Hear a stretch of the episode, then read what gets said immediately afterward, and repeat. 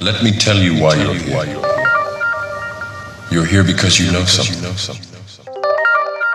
What you know you can't explain, but you feel it. You felt it your entire life. That there's something wrong in the world. You don't know what it is, but it's there.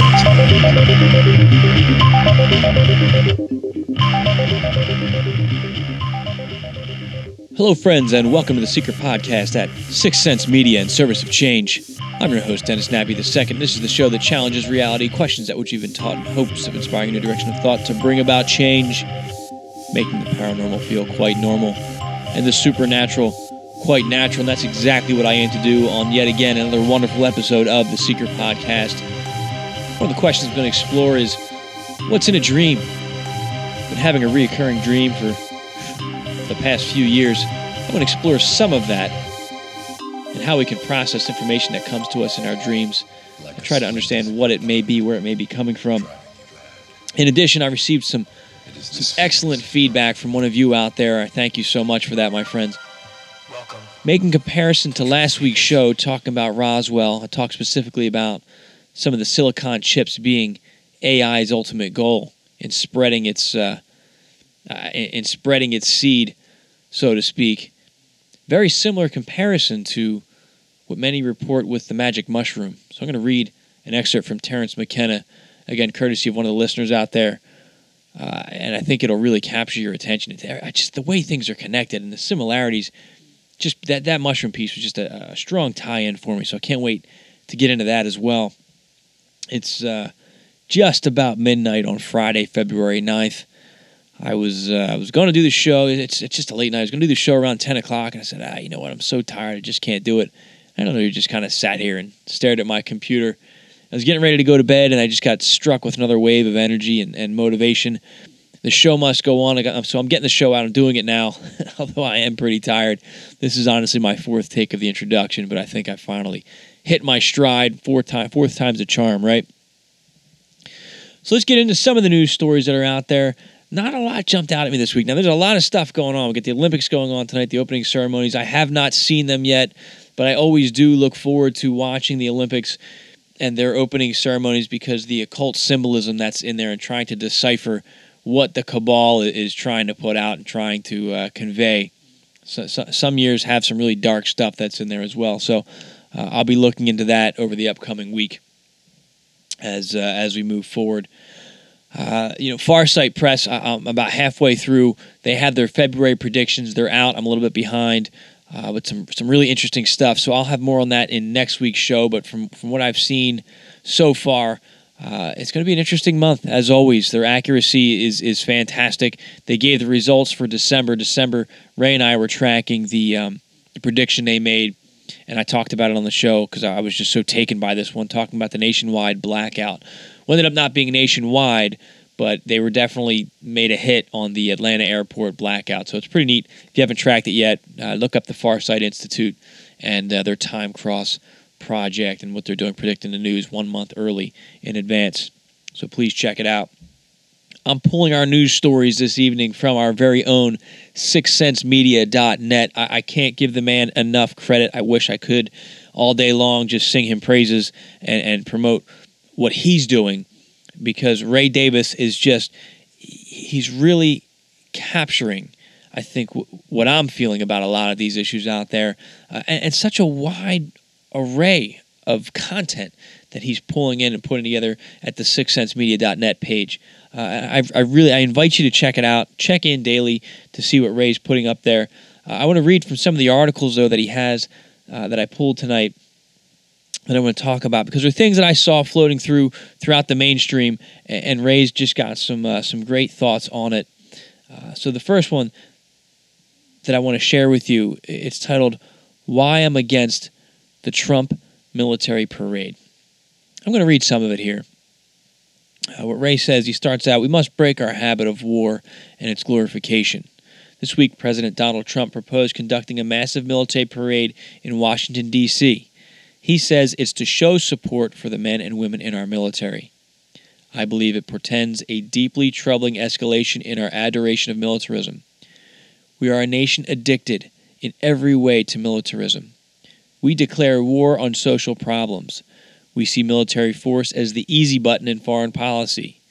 We have an economy absolutely dependent on our domestic military spending and our role as the world's biggest arms dealer. We don't even have a viable political party in our country anymore that provides any resistance to persistent war.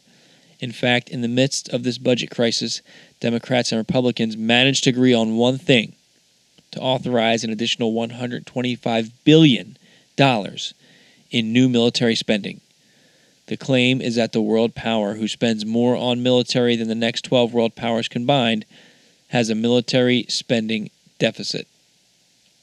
So ridiculous is our dependence that we're were peace declared in the world today, the United States economy would experience a collapse that would make the Great Depression look like a bounced check. This is Ray's got some great stuff here, and, and it, the article goes on a little bit further um, and, and, ties in some history here with with Reagan and uh, you know just our, again just our addiction to war and talking about what, what Trump's proposing and the absurdity of it. And, and I want to compare that. I, I, read an article today. I forget which website had it on there. I, found it through the Drudge Report but it was the Navy SEAL who claims to have been the one to fire the fatal shot to, to kill bin Laden. He made he made that claim. And what he was saying was that this is absolutely ridiculous. This is third world bullshit, calling out Trump for wanting to do this military parade. I mean, this is an ego thing. And you think about it, this isn't who we are. You see the videos of North Korea marching their military equipment down. Why are we going to start glorifying, you know, weapons. And it's one thing to honor our military. You know, I'm a veteran. But to have these parades, I think we're going down a scary road.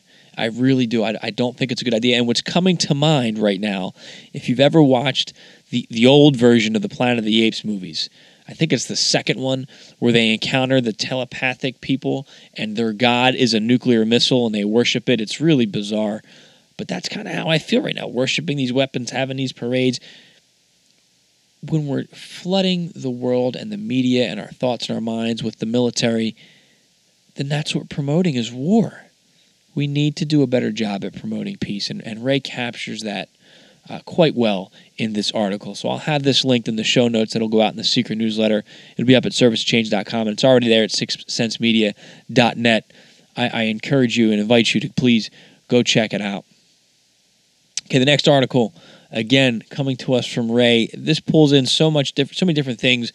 I'm not going to read the whole thing, obviously, because I want you to experience it for yourself, and I don't want to steal all Ray's thunder.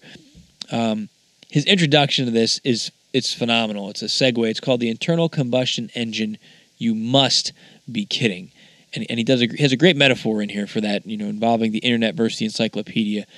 And, I invite you to go read that on your own. But I want to I want to jump to uh, another paragraph here uh, where are we at here? Talking about the actual engine. He says, Why have we not had that same leap forward in the fields of energy, transportation, and propulsion? Witness the internal combustion engine. This technology was first commercially developed by the Belgian engineer Etienne Lenoir in 1859.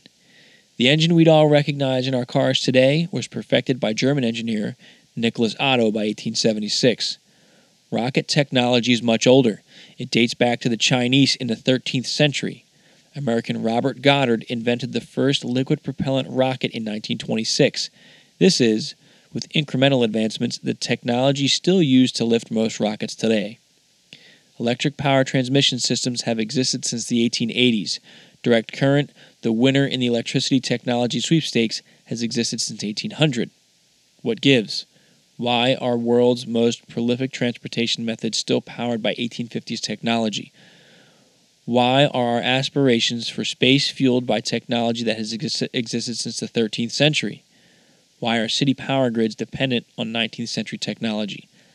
How have we moved so far, so fast in information and remained uh, myriad in centuries old technology in energy?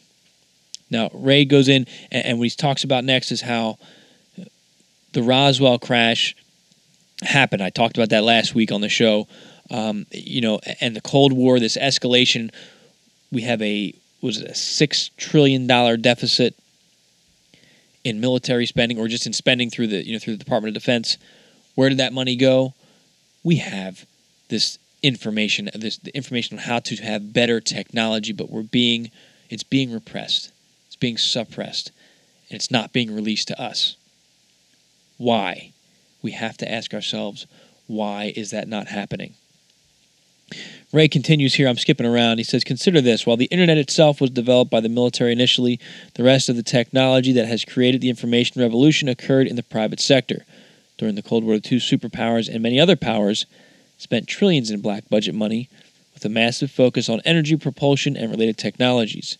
There's ample evidence that we received the reverse engineered advanced alien aircraft.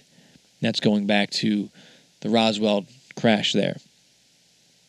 And, and Ray questions that. Are we, are we to believe that we haven't advanced at all since that point? We're being held back. Now, on a side note, again, I suspect that To the Stars Academy is going to be a method to bring that technology into the public eye. That technology, I think, already exists. Please go check this article out. It's it's very thought provoking and it makes a lot of sense. I you know I, I completely agree with what Ray's saying here, uh, which is the norm here. Um, very insightful, very well written article. Check it out A couple more things up on sixcentsmedia.net that are worth your time. We have a two minute two minute mental vacation. Breathe, visualize, smile. And a really neat article called How Did Wednesday Become Wednesday? A little bit of history, uh, a little bit empowering, motivational. Check it out. Uh, all that is available at sixcentsmedia.net. That's the number six centsmedia.net. So last week, uh, one of the things I, I, was really taken by as I'm as I'm reading the book uh, The Day After Roswell by Colonel Corso, I was talking about how he recovered these small silicon chips, little computer chips. Didn't know what they were.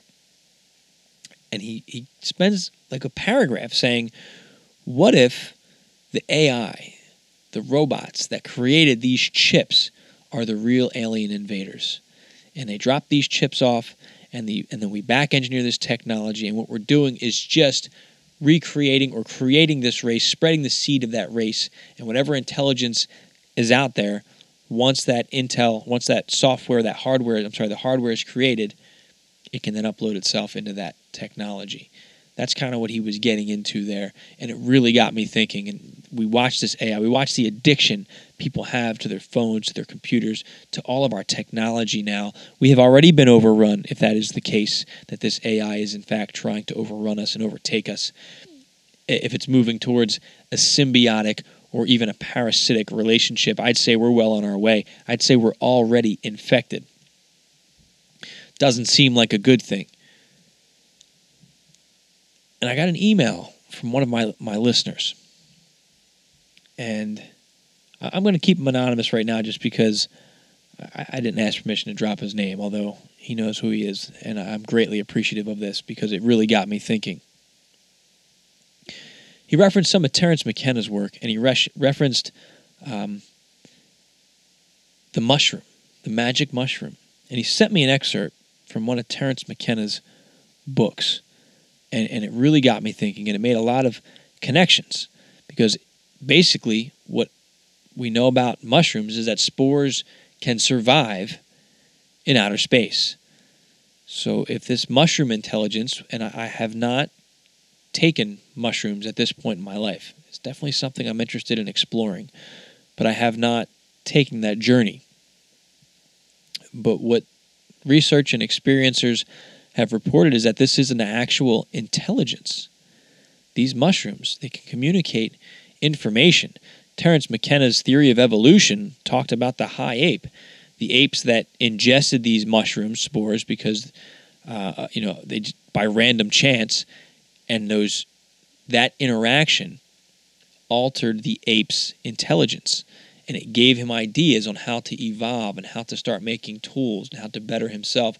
And that's what caused evolution a conscious evolution and ultimately led to you know the human brain evolving. Um, it's a really interesting theory if you ever have time to look it up and study it and i'm probably missing parts and watering it down but um, it, it was really really interesting to read that in his book. That was food of the gods by terence mckenna. So I received this this paragraph, this excerpt from the book that I want to read, uh, and the book is called what's the name of the book? Psilocybin Magic Mushroom Grower's Guide. And here's the uh, the quote here. It's a little bit lengthy, but bear with me. Our method is scientific, but our opinions about Stropharia cubensis are not. I'm sorry, cubensis are not. Our opinions in this matter do not rest upon the opinions of others, nor upon anything written in any book. Instead, they rest upon the experience of five dried grams of this psilocybin mushroom. At that level, a peculiar phenomenon occurs. It is the emergence of an I thou relationship between the person taking the psilocybin and the mental state it evokes. Jung calls this transference, and it was nece- a necessary condition of early and primitive humanity's relationship to its gods and demons. The mushroom speaks, and our opinions rest upon what it tells eloquently of itself in the cool night of the mind. I am old, older than thought in your species, which is itself fifty times older than your history. Though I have been on earth for ages, I am from the stars. My home is no one planet, for many worlds scattered through the shining disk of the galaxy have conditions which allow my spores an opportunity for life. The mushroom which you see is a part of my body given to sex thrills and sunbathing. My true body is a fine network of fibers growing through the soil. These networks may cover acres and may have far more connections than the number in the human brain. My mycelial network is nearly immortal. Only the sudden toxification of a planet or the explosion of its parent star can wipe me out. By means impossible to explain because of certain misconceptions in your model of reality, all my mycelial networks in the galaxy are in hyperlight communication across space and time. The mycelial body is as fragile as a spider's web, but the collective hypermind and memory is a vast historical archive of the career of evolving intelligences on many worlds in our spiral star swarm.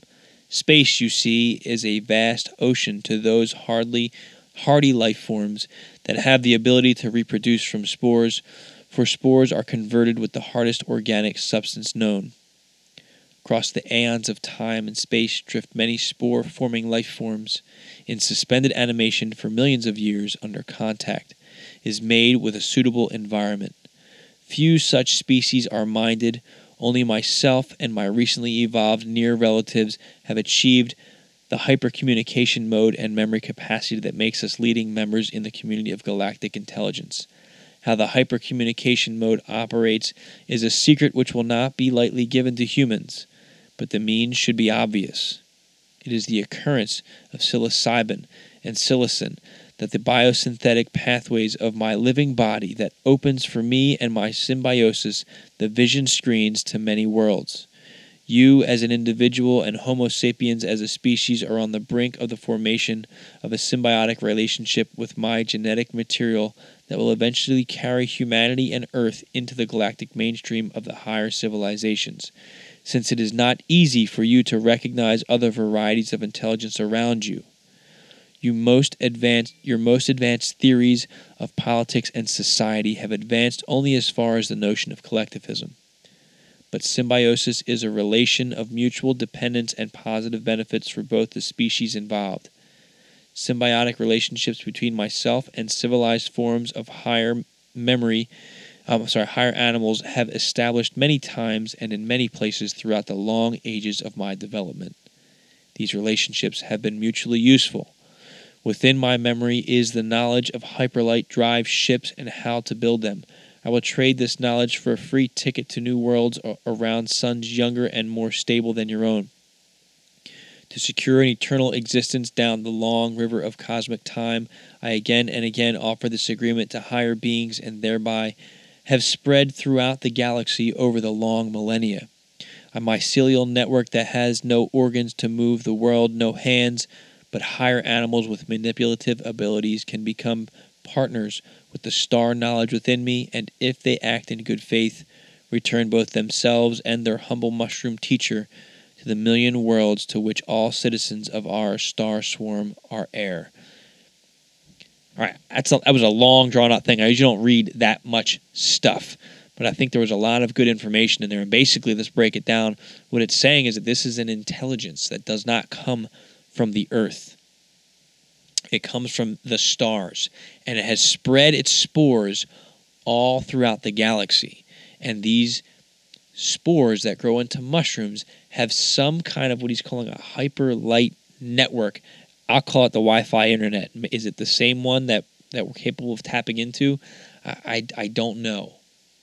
Now, if you consume and ingest the mushroom, I guess that runs the equivalent of the software access code to allow you to tap into that communication piece, to gain and obtain that knowledge. That's what this is saying. This is very old. This intelligence has a lot of information and is willing to share it if you're willing to take it with you, to ingest it and to take it with you, I guess, when we leave this planet. It's offering to teach how to build a starship. I know that gets kind of weird, right? But everything I talk about on this show gets kind of weird. And let's just ask ourselves for a minute what if that's true? It, mentioned, I lost my spot here. Since it's here it is. Since it's not easy for you to recognize other varieties of intelligence around you, your most advanced theories of politics and society have advanced only as far as the notion of collectivism. Is that not the truth? We tend to think if it doesn't look like us, act like us, think like us, speak like us, it's dumb. It doesn't have intelligence or intelligence worthy of our equal. I mean, think about it. At least in America, you have somebody that speaks a foreign language or speaks with an accent.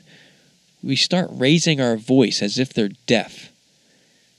And we treat them as if they're idiots. That person could be a doctor in their country.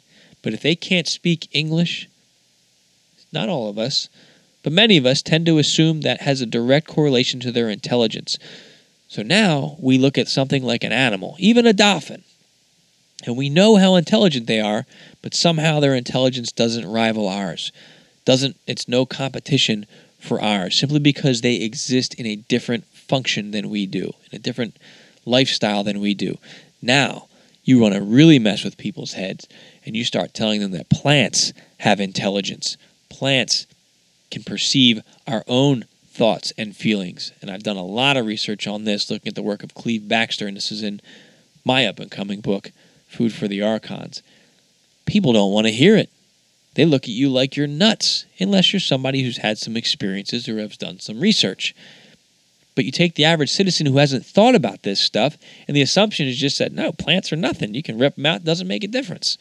They don't have intelligence behind them. Well, what if they do? Let's challenge that perception of reality. And again, I've never ingested psilocybin. I'm very curious about it. But what if it is? What if it, well, the mushroom itself allows for some form of interface with a higher intelligence? Is that possible? I think absolutely it's possible. And what if that's, you know, I, I was having a conversation with a couple people about this, and it really seems as if if we look at this war, I hate using the term war, but there's there's talk of the war between good and evil. And what if this perceived evil that we're looking at is AI? And, and I've gone through the Nag Hammadi. I've quoted some of the Gnostic writings. I've done some breakdowns on this show and on other shows and in my writing.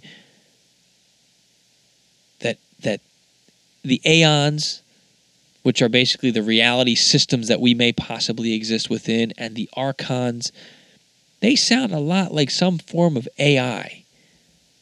That's is that possible when you tie in the simulation argument by Nick Bostrom that we're most likely living in a simulation? You tie in, uh, you know, there's there's some some physicists out there. I've talked about this several times. Um, you know, Professor Gates talked about you know, he found the computer code embedded in the equations used to study string theory, and basically he said we're living within the matrix. You take the Matrix movie and all the research that went into that.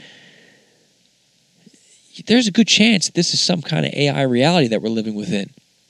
And now that AI that already exists is trying to have us integrate with it as our hardware becomes smaller and smaller and ultimately gets closer and closer to our bodies until we find ourselves injecting it, ingesting it, and wearing it and implanting it.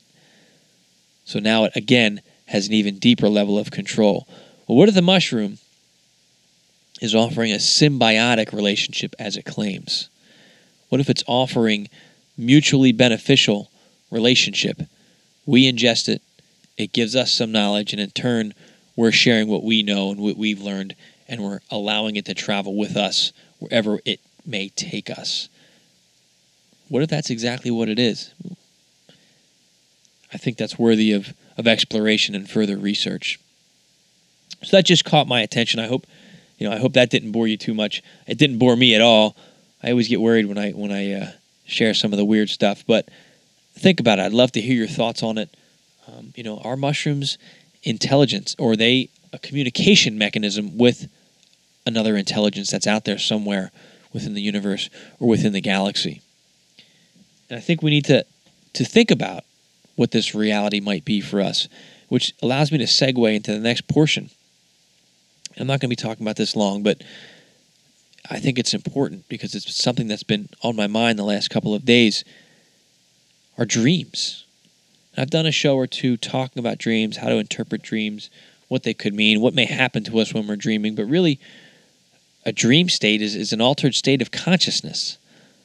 Now, are we perceiving another reality when we're in our dreams? Or are we simply just having our minds run aimlessly and processing information, feelings, unresolved issues that maybe we encountered throughout our day or throughout our lives? Maybe it's a combination of things. Now, I've talked on this show about uh, I'm confident that I've accessed other realities, other other levels of consciousness, and even even other bodies in my dream state. And I've read several other experiencers who've had the same interactions. So I'm convinced that there is something more than just random thoughts running through our minds when we're having what's called a dream. But what happens when you have a dream that conveys a message and it conveys it again and again and again? Is it just some unprocessed information in your mind and you just keep having this recurring dream? Is it the result of some tr- past trauma in your life that keeps coming up again and again and again?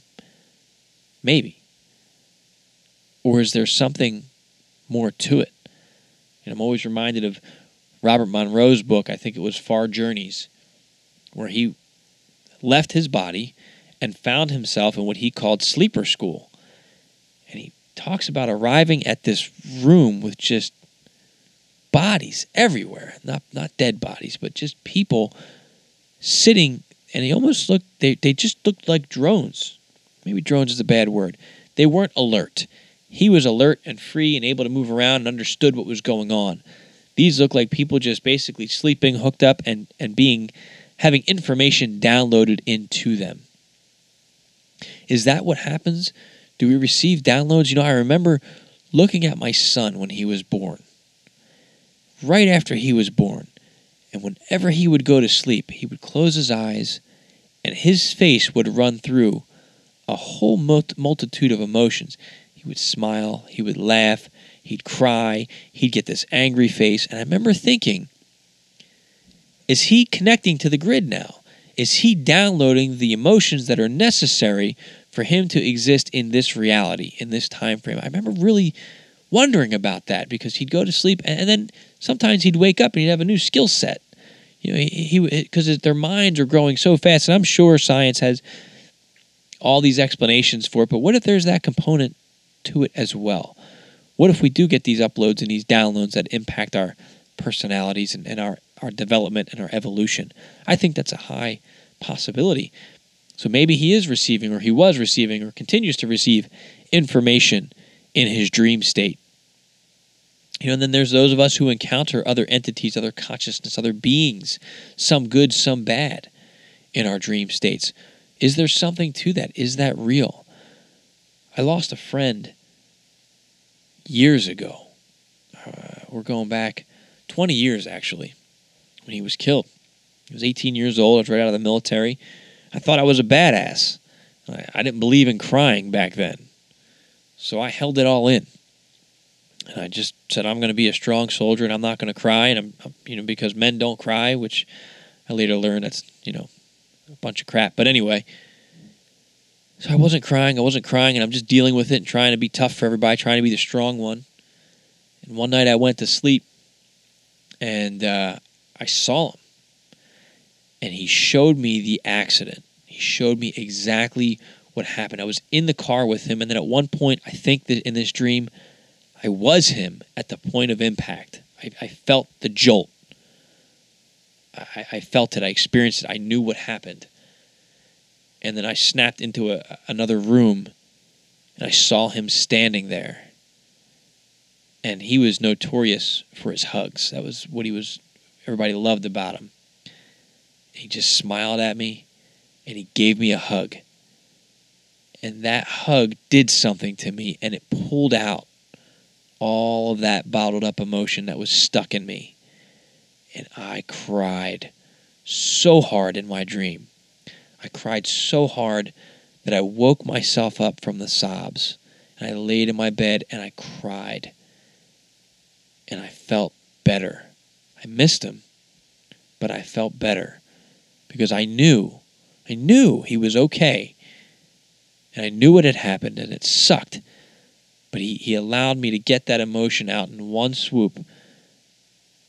So was that just a dream? Was that just me processing things? Or did I use the dream state to access another reality and communicate with my friend? Now, we had Rose on the show a couple weeks back, and she's a medium, and she says the dead are absolutely there. We can communicate with them, and she has her own methods, her own processes, but what if the dream state is another way to access that? You have people who get engaged in, in lucid dreaming. And that seems like another reality state as well, as if it's a, a virtual reality system that we can go into. We can manipulate our dreams, much like a programmer can go in. And, and I, I've had some limited success with lucid dreams. And it's as if your mind's playing through the dream state, and you can all of a sudden be alert, be awake, and you can change things, you can control things, and you can do what you want. I usually always go, oh, I'm going to fly, wee, and then I fall back asleep. but at least I have those moments of lucidity. And I've had, I have had some longer runs where I've been able to do some more things. Maybe these dream states are, are just a combination of things, but we're accessing software and, and realities. And I mean, the, it's, it's just endless possibilities, I, I think. So, what are we to do? You know, in the, in the situation that I've been dealing with, I've been getting a message. And every time I get this message, I try I try to deliver it in my dream. I'm trying to deliver this message. And there's an obstacle. And it's always the same obstacle. The dream itself is different. But the message is the same and the obstacle is usually the same. And in my waking life, I, I don't do anything with it. I think I'm scared. So when we have these dreams, you know, my part of me wants to say, if it was somebody else, I'd say, well, you need to address it. You need to deliver that message or whatever it is. But I, I, I get scared. And I think it's just a dream. I'm just crazy. I, I don't know. What do you think? What would you do? maybe that obstacle represents an obstacle in my real life today. I, I, I don't know yet, but this is what's been plaguing me for for quite some time now, and uh, I'm not quite sure where to go from here.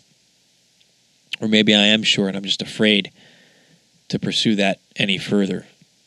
I'm not going to share much more, just because it's a little personal to me. But um, have you had those experiences where you've received information or been told to do something in your dreams. Have you done it? Have you not done it? And how did it work out? Maybe it's just our higher selves or our inner guides. Maybe it's something more external from who we are. Maybe we're just being given downloaded programs telling us to carry out certain tasks. Then we have to bring in the question of, well, do we really have free will if we're being given this these downloads? I, I, I don't know. These are the things I think about and I ponder and I just wonder. And then the movie Inception comes to mind. You know, thinking about our dreams, thinking about taking control of dreams, and what happens in Inception. What's the goal of Inception? The word Inception refers to going so deep into a dream state as to convince the host's mind of an idea that they originated on their own. So they're planting an idea. Does that happen to us? I think it absolutely does. I've had messages and information that definitely came to me in dreams in the past and that just understandings I've had. So again, I'd love to hear your thoughts, your experience. Please, my contact information is at servicechange.com. It's at sixcentsmedia.net. You can find me on Facebook. You can find me on Instagram. What are your thoughts on dreams? What experiences have you had? I'd, I'd like to share it on the air if you're willing to write me something so I can read it to, to the listeners out there and talk about it. I would love to hear what your thoughts are, what your experiences are on that. I'm going to stop rambling here. Uh, I'm going to give a quick commercial though. Speaking of, you know, sharing stuff on the air, if you check out at sixcentsmedia.net, click on the secret podcast link. I do have a contact form there. I'd love to hear your stories. What I'm trying to do is pull in more experiences. If you have if you have an abduction encounter, I'd love to talk to you on the air. If you have ghost stories, I'd love to talk to you on the air. Some other paranormal or even spiritual experience. If, if you're not comfortable getting on the air and you want to send a note, have me read it, please do that. I'd like to add that as a as an integral part of this show, as a regular part of this show. Share it because I am trying to make the paranormal normal and the supernatural natural. And I can't do that without you. I can't do that without us having that common discussion. So it's not just me, the one who's feeling like I'm crazy all the time. We need to have these discussions. We need to get it out there, get it off our chests. I have no problems if you want to remain anonymous, but I'm asking for your support. Head to sixcentsmedia.net, click on that secret podcast link, and at the bottom is that contact form. I would absolutely love to hear from you hear your thoughts on what I talked about tonight, whether it's the AI stuff, whether it's the dream stuff, or you have some other interesting experience or story you'd like to share. Because with every story I hear, every account that I listen to, I find commonality in my own experiences. I find comfort in knowing that I'm not alone.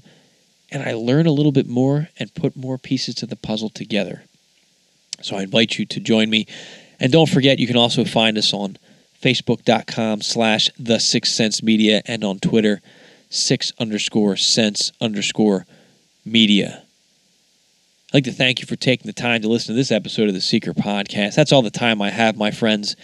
Uh, again i just this is what goes through my head. These are the experiences that i have and i try to be as open and honest with you in sharing my raw experiences because i want us to understand there's more to who we are that was made quite clear to me when when my father died, and that's why I think I keep pushing on because I got a glimpse of that other side. I've had glimpses my whole life, but the glimpse I got as my father was transitioning, I can't deny it. I can't deny what I've learned. I can't deny the things that I've seen, things that have happened to me since I came to that realization.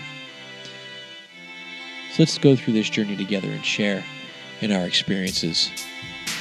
And please remember that small changes among the masses can have a massive impact around the world. I encourage you to be that change. Never stop questioning and keep open mind. Thank you.